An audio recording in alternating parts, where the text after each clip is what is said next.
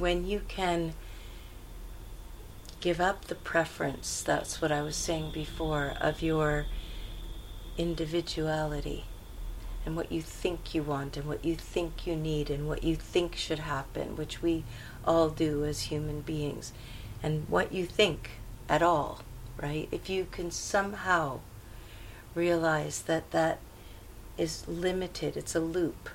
You know, you've just been, we've all been just trained to be that person who thinks those things and who has those fears and who stops at that place where the person stops.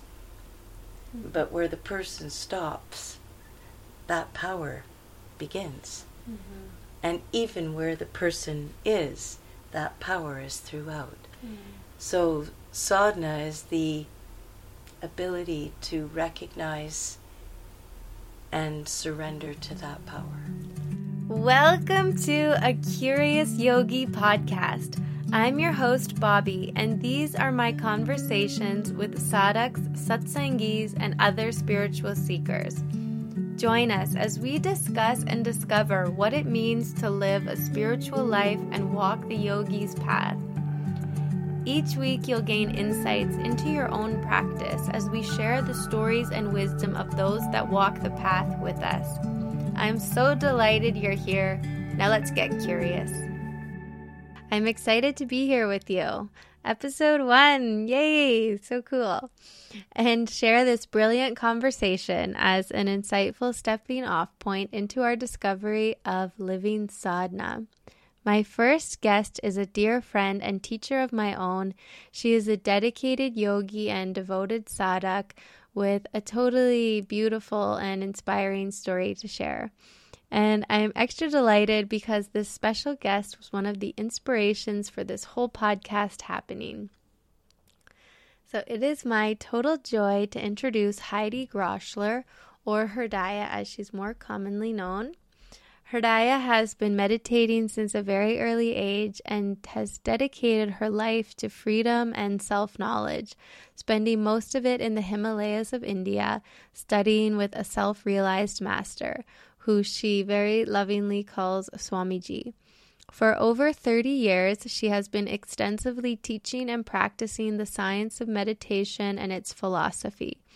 Hirdaya is a master in her own right, imbibing the spirit of pure, blissful, and timeless wisdom of self awareness, which she offers to her dedicated students, along with her sweet and profound devotional music, which we will luckily get to hear some today. Her talent for translating complex truths from Vedic scriptures into contemporary wisdom is what has made her a successful teacher and previously the owner of the Here and Now Meditation Center in Vancouver.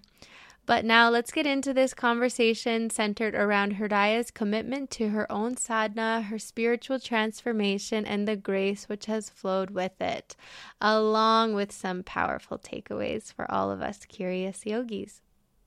Welcome to episode one, Heidi and Hirdaya. I'm so excited to have you here. So welcome. Thank you. I'm so honored to be here. Yeah, it's really uh, it's great. You inspired this show partially because I you're a teacher of my own. So when I was listening to your teachings, to your recordings, I was so inspired to have you on the show to share with others what you offered just to me, and I know you've offered so much to other students. So it's going to be great to share your story. So that is your on the paper introduction. So why don't you tell me, Hirdaya, who are you in your own words? In your, you know, you have the accolades. You had your center in Vancouver for seven years, which we can touch on. But who are you in your own words? That's a big question. That's the question that everyone should ask is who am I? yes. Um, I mean, it. I would start with what my own teacher always gives as an answer to that, which is "I am I." Mm-hmm. Um, but then that's just a short answer and doesn't give you any um, story. So, you'd like a little bit of my story. Yeah, like where does your story begin? Yeah. I know you say you said you've been meditating or interested in the space since you were little. So Yeah. really, like, what is the story that led you Yeah. here? Yeah. So um, I was born in Montreal, uh, in Canada, and um, I was a very uh, curious and inquisitive child, um, and I was not happy with a lot of the answers that I was getting.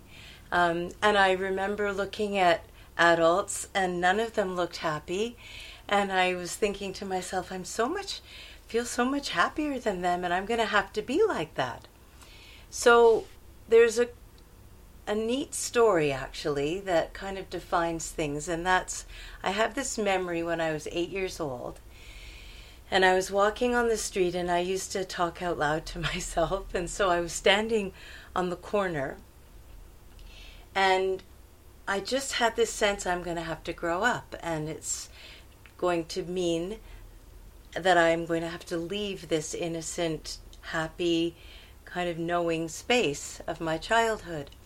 And I made a promise to my eight year old self out loud on that street corner, mm. and I said, Now I'm going to have to grow up, but I promise you that I will never leave you behind. Wow.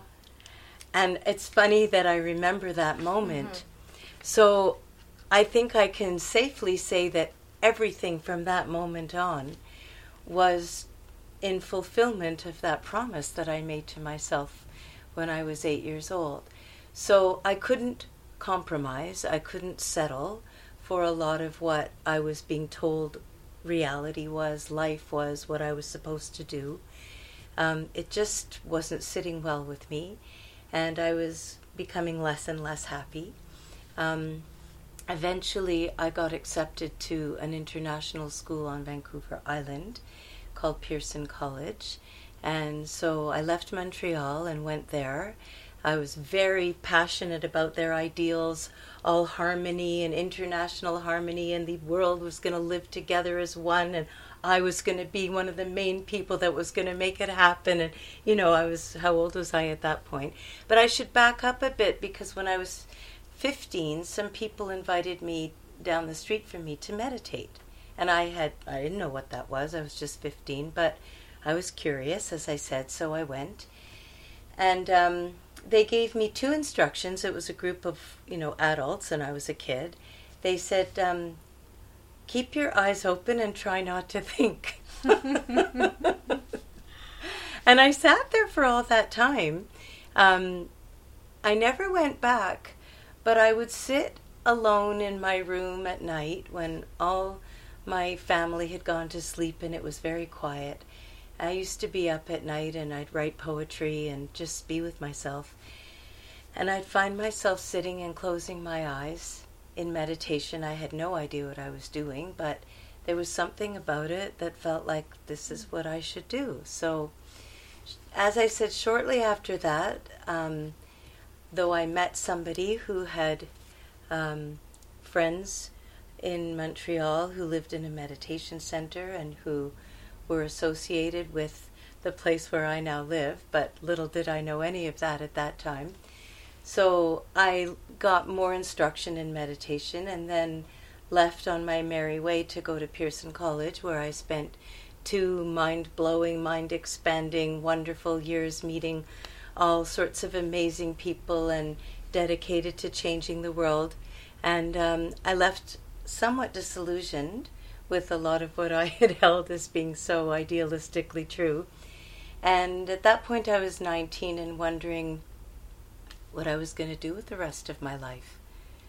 So I took a year off and I went um, at first to live in Israel, uh, where my father had grown up. And I spent four months there thinking I was going to spend much longer. And um, a series of different things happen, just like a kind of acceleration of consciousness, it felt like. I mean, when I look back, I didn't even know those words at that time, really. But I could tell that my life was meant to be spiritual. Wow. I just knew it. And I started feeling pulled like called. Mm-hmm. So I looked, I thought, well, what will I do? So I checked out the Baha'i faith, which I was very interested in because it was so in tune with my school and all that kind of international stuff. And um, I checked out my own faith, Judaism, and asked questions and went and stayed at a place where they did deeper studies. And I got very, very connected to Christianity because I was in Israel and had the sense of Christ being a person like me who lived a state of consciousness that nobody else lived. And I felt like I'd missed out on something. Anyway, within four months, I found myself back in Montreal where I never thought I would find myself again, living with my family, which I never thought I would do again, and going to this meditation center. And the next thing I knew, I had moved out of my family's house. I had moved into that center. Um, and I was very, my life became um, about meditation, yoga, um, and sadhana. And in the meantime, I started writing to um, my teacher, who the that center was affiliated with him here in India, um, and and I'll just say one thing. My very first communication with him, I sent him a tape in those days. We sent cassette tapes, right? So I sent him a cassette tape, and a, my big question was based on my experience at that international school and my ideals. And I said to him, if I do this life of meditation, aren't I being selfish? Because I'm not helping the world, and that's what I really thought I wanted to do. And I'll never forget his answer to me. He sent me back a tape message, so I got um, his voice and his answer. And he said, The only way, he said, for millions of years the world has never changed. He said, The only way that the world has ever changed is when an individual changed themselves. He said, like Buddha, like Krishna, like Ram, like Jesus. He said, so you be that. So I had my work cut out for me. Wow. And that was, you know, way back Mm-hmm. when. Um, and much of what he said to me at that time, you know, makes so much more sense to me now as I'm more mature and I can really understand some of the deeper meaning of it. So um, that's how I got sort of onto this path, and then eventually um, came to India, stayed here for a year. Um, here because that's where we're doing this interview. So Yes, I should have said that. That we're, we're in northern India, in my home. Yes, beautiful. So um, I so at that point I was 22, and this was all I wanted to do. I was a very, very, very spaced out kind of person, so I didn't really fit in the world, and I wasn't very good or interested, you know, in sort of or ambitious to do much. Um, so this seemed perfect for me. So I stayed for a year, and at the end of that year, which was just fantastic, I felt like so at home here in India. And Swamiji, my teacher, said to me, Now you go back and you go to school and you get a career. That was the last thing I wanted to hear. And especially the career part, I could have maybe gone to university and you know I could have done an intellectual thing that I was good at but he wanted me this he had a plan that I was supposed to learn how to be in the world little did I know so I went back to Montreal again lived with my parents and at that point my mother had started meditating um, and taking classes and so I turned my room into a meditation room and I used to spend a lot of time with her meditating. I went to university. I did get a degree. I kept wanting to come back, and Swamiji just kept saying to me, No, you stay, you make money, you learn about the world. So, six and a half years later, it finally, I had amassed enough money and everything that needed to happen had happened. And I returned to India with both my parents. So by then, my mother had been here in India. She'd come several times for a visit. Um, and my father had now started meditating because he thought if he didn't, he was going to lose his family. so he'd better get connected. And he did. Yeah, no doubt. so that was it. Then they they stayed for five weeks, and I ended up staying for fifteen years, which is a lot longer than I had thought. Um, and of course, so much happened in those fifteen years in my sadhana, um, in my work with Swamiji, in my meditation, and. Um, at the end of those 15 years, not that I ever thought there was going to be an end, came the next um, announcement from Swamiji that it was time to go back and again learn, earn money, um, and get some finances together and become strong in the world. So at this point, I was in my 40s and um, I had no idea what I was going to do. I didn't really know that I was going to teach. So I went back and I tried this and I tried that, looked into what I had done before, but really the only, and I needed to stay connected to this knowledge. So really the only thing that shone brightly for me was to speak what I had come to know and see if people wanted to hear. And I guess the rest is history. There was it was seven years there with two trips back to India in between, a lot of guidance, um, and a lot of transformation, which has so much uh, been the topic. So, yeah.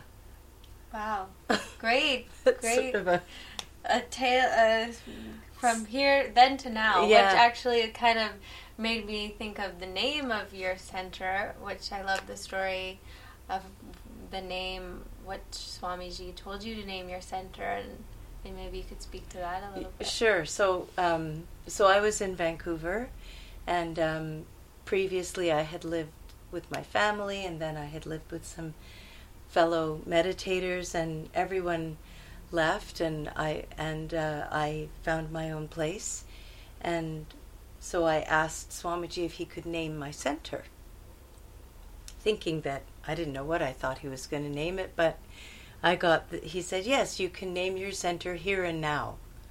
So I laughed because I thought, this isn't the name of a center. He's telling me this is your sadhana. You be here and now, and don't think about the future.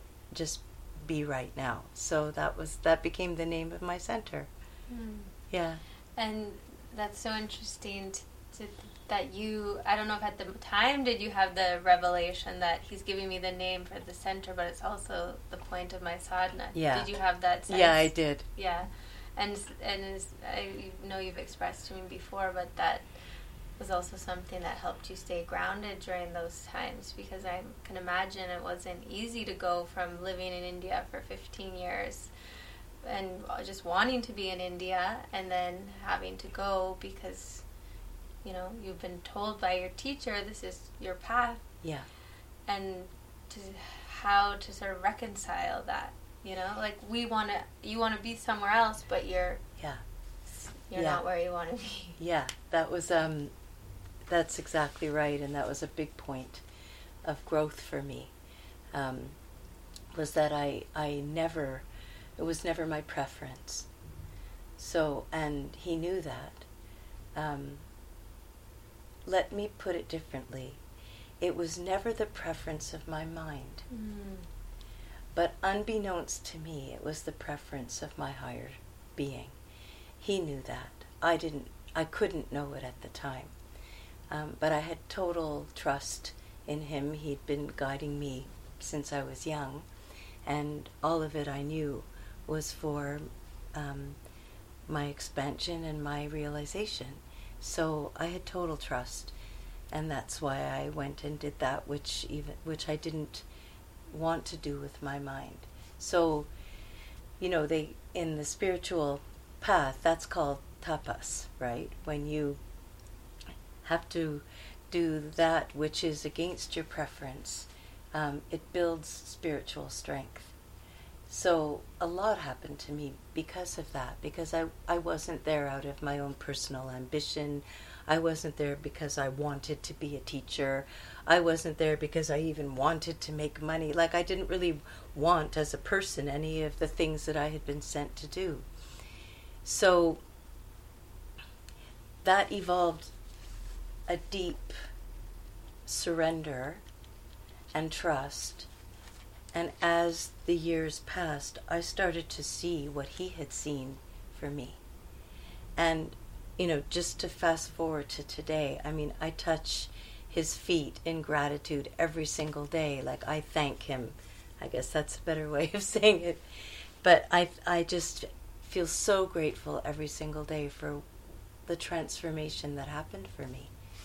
I went from being, you know, a very, very spaced out person who was not integrated, you know, whole, like you teach yoga, so you know all that about everything's supposed to be not divided. And there was a big division in me, and that was creating a weakness. That the division between as if the space is somewhere else and the world is something else. And I didn't want to go towards the world. So he sent me right there to that thing that I didn't want to do and let me see and realize my strength and my power and my freedom um, and my expansion. And I've never been the same. Wow. And when we think of, you know, someone that's perhaps coming onto a spiritual path and there's this sense of, you know, that the only place real transformation or spiritual growth could happen in, say, a place like an ashram in India Yeah. at the feet of a realized being. Yeah. But somehow your experience brought you to the feet of the realized being. Yeah. But then you you sensed or had the most expanded experience when you know you were still doing the work of the guru of your teacher, but yet it wasn't in that ideal scenario where one would place you Yeah. know the the Buddha or the Christ or where that that Yeah. kind of depth of work would happen, Yeah. which is pretty blown. Yeah. And that, I mean, that touches on such an important point because when you're on the spiritual path, what you have to work with is your mind. That's what you are as a human being. And your mind makes concepts. So it, and if you're on the spiritual path, it makes spiritual concepts. Mm-hmm. And you think those spiritual concepts are correct. We don't really question them because they're spiritual, so they must be right. So you know, as you evolve and move on whatever your own path is, those spiritual concepts start to get challenged. So, not just your concepts about the world, not just your concepts about your relations, not just your concepts about who you thought you were in the world or what you thought was supposed to be, but even your ideas about the space, about meditation, about your practice, about what you're supposed to attain, even the idea of attainment, all of it gets thrown up to question and examination and needs to be. Mm-hmm. Yeah. And I want to ask you one thing too. I know you kind of expressed or a, a view of yourself when you were younger as spaced out and you know sort of divided and not really into much. But I want to ask you when was it in your growth that you because I myself have heard you recite and sing from Patanjali and Bhagavad Gita from memory, speaking Sanskrit, you can write it, you can read it. Like you, you know, you've gone also down the intellectual path. Like, Yeah. was that in those 15 years, or was that when you went back to Vancouver, or was it just like when? How did you get to, turned on also to the scriptures and the study aspect of Right. your spiritual path? Yes. Um, always. I mean, I was a good i was a good student because actually that became a bit of my escape from the world. I could go into my intellect and study. And so and be organized and all of that. So my my brain worked pretty well. Um, and so I found myself thirsty for this knowledge. Mm. Um, and because, you know, over the years, um, I just took classes, studied, and spent a lot of time. I mean, there were there were years where I sang a lot of Sanskrit. Like I just sang Sanskrit stotrams for hours a day, and also because I could feel, you know, Sanskrit is such a, a transformational sound, and it transforms the consciousness of the singer and the listener. Mm-hmm. So I thought, okay, I'll make this my practice. So for a number of years, I just sang a lot of Sanskrit and watched my waking state mind dissolve through the sound. Um, the singing part I had from always. I can't think of it when I never sang, you know, didn't sing. I guess I came with that. So I always sang um, and and was into music. I played violin when I was a kid and then switched to guitar so that I could sing my own songs because I used to write poetry and songs. So, yes, it all went together. Well, it's beautiful, and we'll be lucky to hear you sing a little bit. Sure. Um, so going back to your, get back to Vancouver after your 15 years in India, and then you speaking that sort of a sense of transformation started to evolve within you. Like, can you give some examples of times or experiences where you were in the world as if, and you were feeling that tapasya, you're feeling that friction of the world, but somehow you were t- turned on to your practice. Like, what was the practice? What was the experience of going through those transformational years? I mean, you know, seven years is a long time, but yeah. Um, well, yeah, it went through various stages. Um, but I think the most amazing thing for me was when I first started to teach, and I really didn't know how it was going to go. Like, I thought, look, I've spent 15 years in India. You know, is anybody going to want to hear this? And I just remember that sense of sitting in front of some people and starting to speak and watching what happened. The kind of magic that happens in the room, the look on people's faces when they're hearing the truth of their own self, like it's them that they're hearing about, and the words that were coming out of my mouth, and the sense of a greater presence. And every single time that would happen, and I would realize that um, I was becoming more and more doubtless Mm. on the seat. So I had, you know, every time I sat and spoke, the knowledge that I knew, that came from a doubtless space.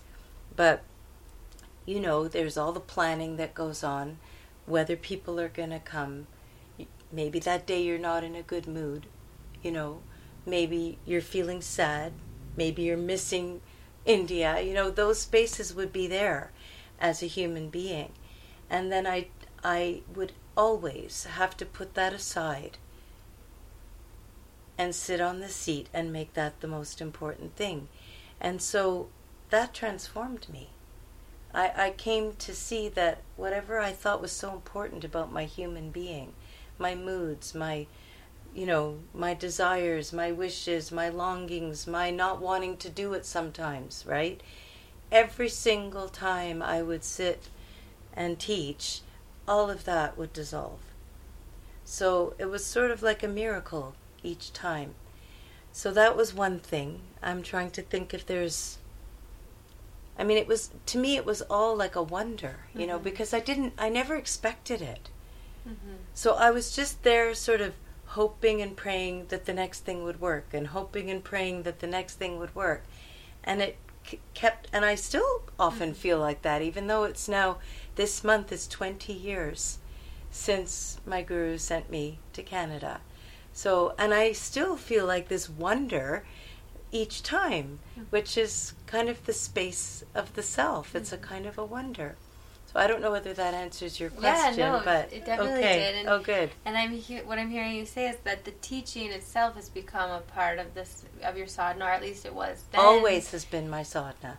And it, Yeah. it's so beautiful that it's something you never even saw for yourself. That then, you, but when you step into that role, and like hearing that as a newer yoga teacher, it's quite inspiring because there is. Um, the trepidation and the nerves and the things like is this where I'm supposed to be and and to hear you say that is very reassuring but do you think that you know that each time as you come now to teach and to express in front of people it becomes more refined you know I've heard you speak so beautifully so many and you're so well spoken No, thank you. so that transformation is it ongoing or how does that be, does it expand? You know, from if you look back to that Yeah. first class, I'm sure you can remember sitting Yeah. in front of people in Vancouver, and then to now how you sit in front of you know what I remember is that I was so unsure, you know, so I, I had notes. Like I'll do first I'll talk about this and then I'll you know, like class Mm-hmm. notes, right? So then I'll sing this song and then I'll then we'll meditate for this long and then so I had it all kind of structured out with my mind, right? And I would and I had those notes and I had things that I would read and I had it all kind of laid out so that I could refer to all of that. And um, as the years passed, I, I mean, I just didn't have notes. I just found myself relying on that space and trusting in that space. I mean, I always have some sense of an idea of what I might want to talk about or something that I might read or, you know, but then it's like it just happens. Mhm. And so there's a there's more fluidity, more faith, much more faith in that space that it will come through, and um, and it does every time. Yeah, Beautiful. yeah. And then, so you had those seven years in Vancouver, and then I know you did come back to India to visit once or twice, but when you, what was the moment where you knew or you were guided to come back to India, and how was how was it different seven years later, knowing Yeah. okay, I'm going back? Yeah. How did it was it different than before? Yeah. Uh, it wasn't me who decided. So this is a good story. So I, uh, now I had been there for about six years, and um, I was coming for my second visit. And now, I mean, I had gained momentum, and I was earning a little bit more money, and I was had my center, and I was integrated there, and I and I had stopped thinking that I was going to live here ever again, in in India. Here, mean meaning India. So I'd given it all up. That's what had happened for me. I was here and now, right? I was wherever I was. I was just fine to be there. So I thought, and look now, I can. I have enough money, and my teaching is such that I thought now I can come every year and take a visit to India and my community and spend a few months and then go back and teach. And so I had it all figured out that now I could do that. And I was thrilled with that idea because it just never even occurred to me that at this point that I was going to come back to live. And so I came for my visit, and about maybe one month into my three month visit, or one and a half months into my three and a half month visit, my teacher said to me, It's over. now you come back. he said it's it's time, it's done. So now now what was fascinating to me was that I had developed new attachments over there. I was attached to my family and my teaching and my students. How was I going to tell them? Plus, he'd made me so conscious of money, right? And I had to learn how to make money. And so now I finally was, you know, earning money. What was I going to do? And I came back here. I wasn't going to have all of that. So I had all this whole new set of things to be worried about or concerned about when he told me to come back, which was the thing that I had wanted so much. so it um, I left not knowing how it was going to happen. Um, and he was very strong. Like on the day that I left, he was very strong, and he just said, "You just get back here." So I went back. I told my family. I waited to tell my students for quite a while. Um, I finally told them they were amazing.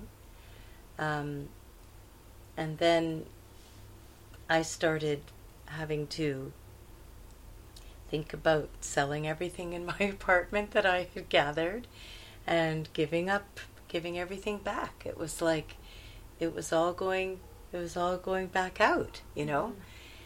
So that was the moment that I knew I was coming back. Um, it wasn't easy, you know, to leave because I had done a good job of being there. That's mm-hmm. what I mm-hmm. had been sent to do, and I had really done it. Mm-hmm. Um, and I was fine to be there if I had to stay. Mm-hmm. So um, I had become very close to my nieces and nephews who were very little at that time, and so that was hard. You know, so it was all kind of giving up whatever I had, my new sort of attachments. Yeah, right? what an expose on human nature. Right? And um, and then um, so this is also an amazing story, is that at a certain point I finally bought my ticket and told my students. And that same week I got a letter unsolicited from my teacher saying with all sorts of challenges about maybe I should reconsider. Oh no. taking you for a testing me, yeah, right? Yeah. Checking to see and making sure that it was my decision, right? Um, also, I had been spending so much time with my parents who were getting older, and it would, you know, seem very logical that I would stay and take care of them. Um, so he said, I'm sending a copy of this letter to your parents. Oh, wow. So my parents read this letter and within 24 hours, they had both written him amazing letters, you know, telling him why it was the right thing for me to come back to India.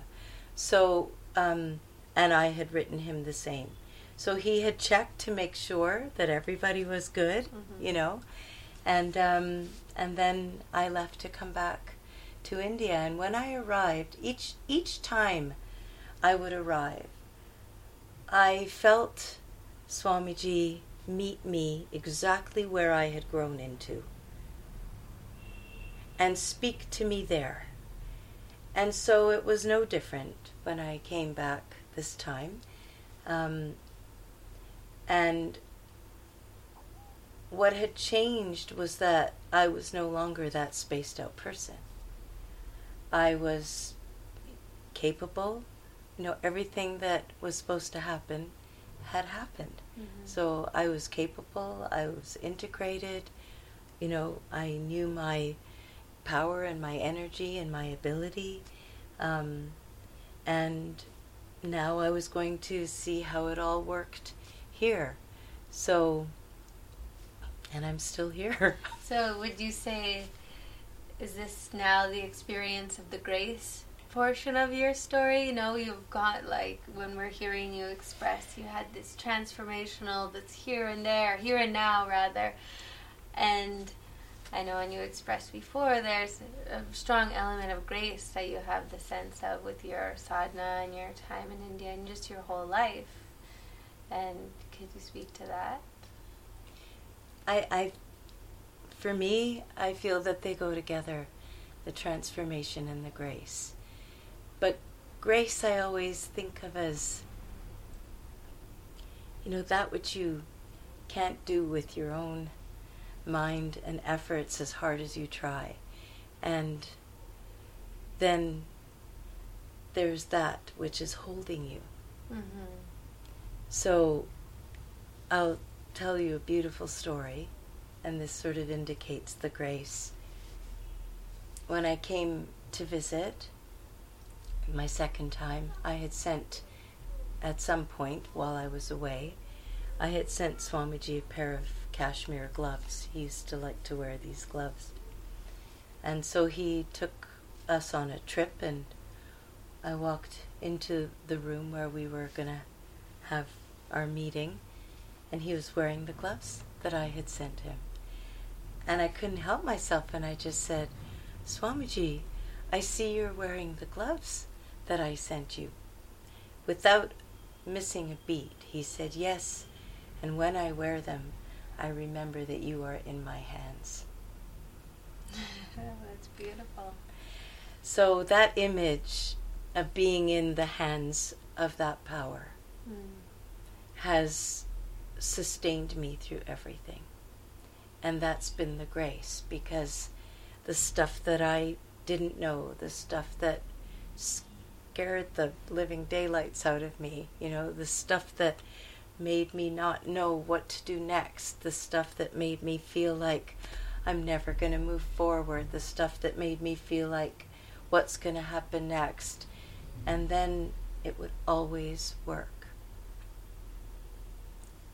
And I wish I knew that then. I would have been saved of so much worry and concern and fear if I had just always known and had the faith that that higher power we're all in its hands. Mm-hmm. And it's and when you can give up the preference that's what i was saying before of your individuality and what you think you want and what you think you need and what you think should happen which we all do as human beings and what you think at all right? If you can somehow realize that that is limited. It's a loop. You know you've just been we've all been just trained to be that person who thinks those things and who has those fears and who stops at that place where the person stops. But where the person stops that power begins. Mm-hmm. and even where the person is that power is throughout. So sadhana is the ability to recognize and surrender to that power. So that, as I said at the beginning, then your introduction becomes I am I or I am that. Mm-hmm. And where do you think that people get stuck in that? You know, when we, because you said that the human being gets to a point or the person gets to a point, and then a lot of people stop at that point Yeah.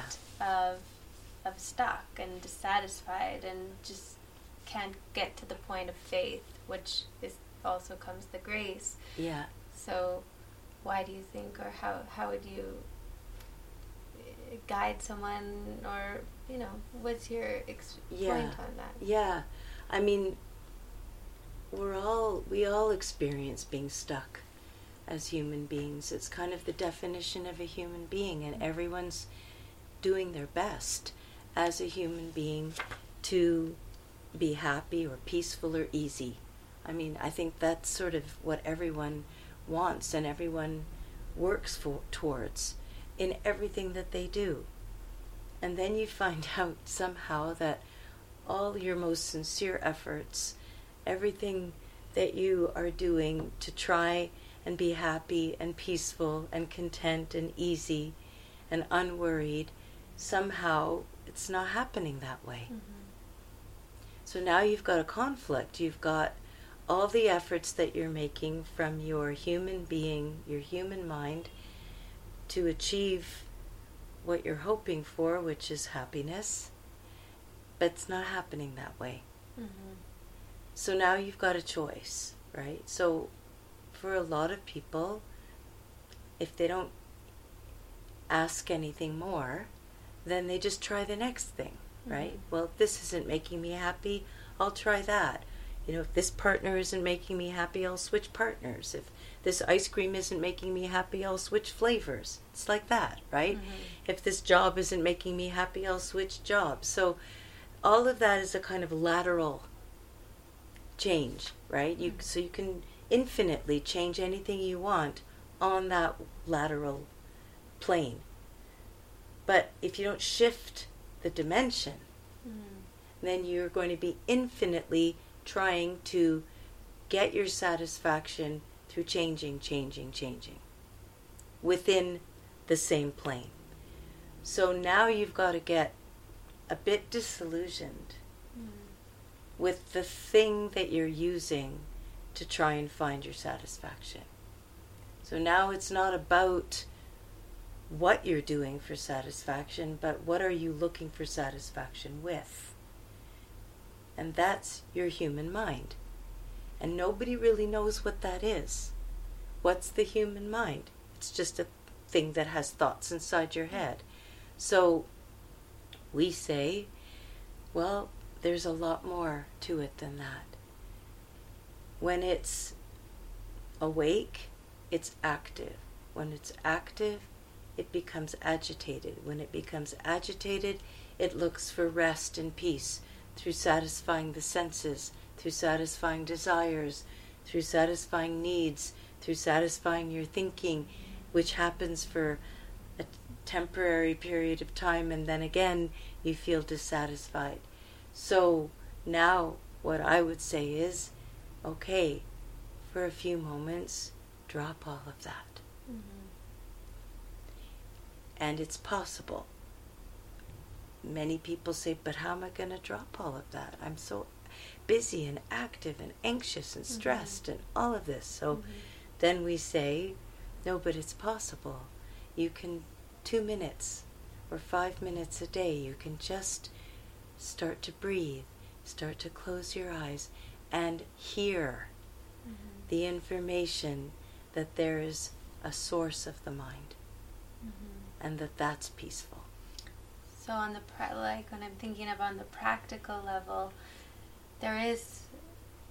It's not necessarily something to do. You know, we breathe and start, but more shifting the perception, and then taking the action. So when you think of someone that's coming to a spiritual path or feeling stuck on the spiritual path, and you know, I know because I've been there. Like, what's the first step? Like, what action should I take? And what would you say to that person? Yeah.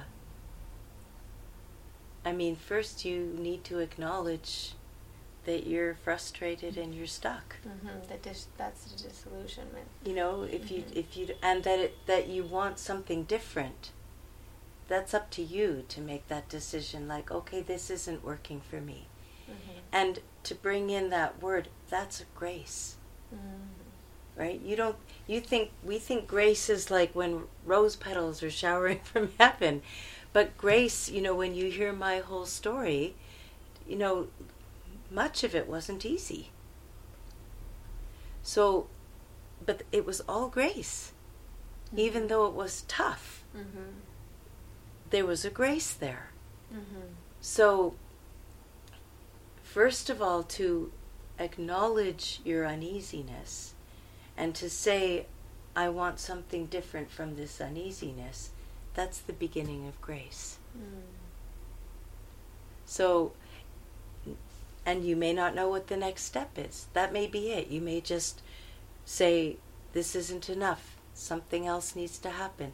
Maybe six months go by, you know, and somehow you just can't shake that sense. There must be something more. There must be something more. Mm-hmm. If that remains open with you, you'll meet someone or or some situation spiritual situation or something will happen that will lead you to a deeper place in yourself Mm-hmm. and you yourself will know it that's and that so and all of it's the grace unfolding Wow, beautiful. And when I ask you, how would you define your sadhana? It's it's it can, it's kind of like I think you just actually answered the question before I asked it. but yeah If you had to sum up your sadhana in a few sentences. It's a good question. How would I sum up my sadhana in a few sentences?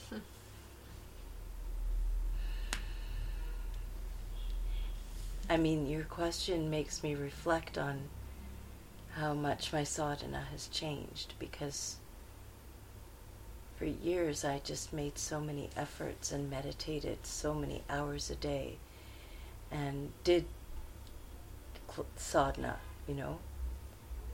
It's transformed. So I would say my sadhana is to honor myself as the knowing being that I am in every moment. Beautiful. Yeah. Wow. And I think that's actually a great point for us to hear you sing. Sure. It wasn't the plan, but there was no plan because we're totally spontaneous We in the here and now. So it would be really lovely, and for those of you who are listening, it's a good chance to close your eyes and just let the sounds of her Hirdaya and her guitar transcend us to that place.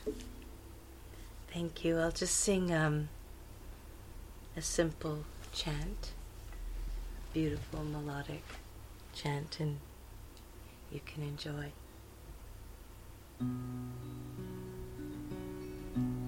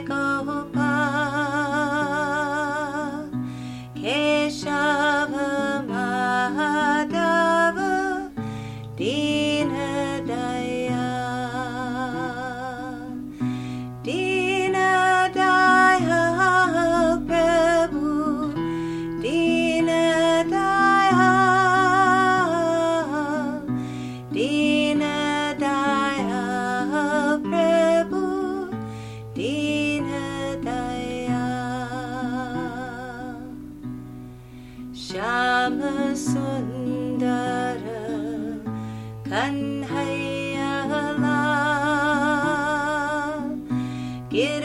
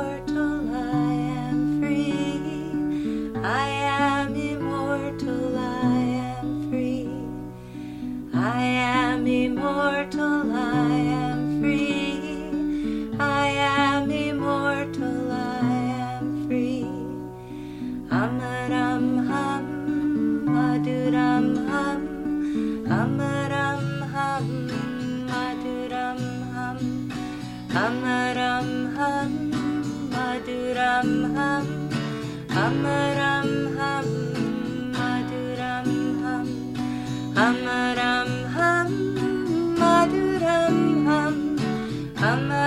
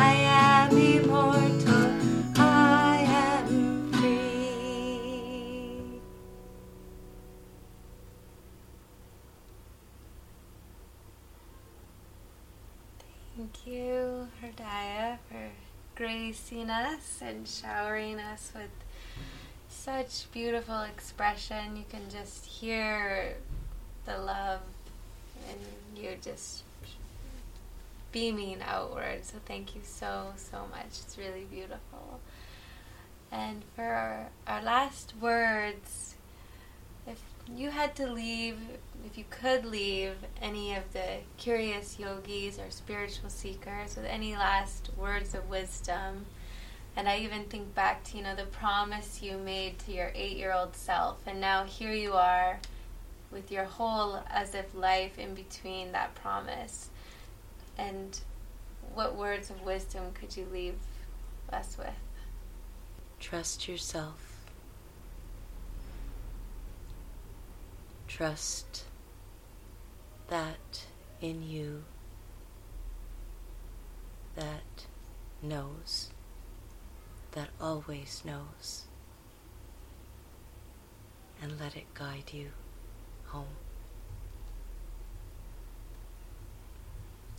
Thank you so much. Thank you for this conversation, Oh. beautiful expression, extraordinary story. and it's worth sharing. So thank you for Oh. blessing us with that inspiration. And if uh, any of the listeners want to find you, where can they find you? Well, you can. Well, first of all, I just want to thank you for creating this. We wouldn't be doing this if it weren't for your inspiration. So, thank you and um, blessings to the whole podcast, all your projects, um, and to all your beautiful listeners. So, just wanted to say that, and what an honor it's been to be here. Um, and if you want to find me, you can go to my website. Uh, so it's www.hirdayameditation.com. I'll definitely put it in the show notes. And also, what are you working on next? Is there any upcoming offerings you have that people can catch you on? I do have a. I will be doing an intro of some sort, probably in June. So check the website for that. Um, I do have a once a month group that meets for satsang, uh, which means wisdom gatherings. So you can check with me on that as well. Um, and I will announce that I'll be coming to Canada next summer um, in 2023. So I'll be offering lots of stuff uh, on the West Coast as well. So maybe hope to meet some folks at that time too. Great. So just um, drop me a line and I'll be happy to be in touch with you. Great, and we'll get some, hopefully, some new subscribers on your newsletter list. Oh, wonderful. that would be come. great. Great. Well, Amram Hum, thank you so much. Thank you so much. And with so much love and appreciation and just oneness and delight. Thank Oh. you for helping me inaugurate the Curious Yogi podcast. it's been a pleasure, an honor, a delight, and a joy. Great. And until next time. Thanks for listening to this episode of a Curious Yogi podcast. If you enjoyed what you heard, please leave a review on iTunes. It really, really helps the show reach more people. Or share on social, and of course, follow on your favorite podcast platforms so you don't miss an episode. I appreciate the love and I appreciate you. Let's stay curious, connected, and keep walking the yogi's path together. In oneness and delight, this is Bobbi signing off until next time.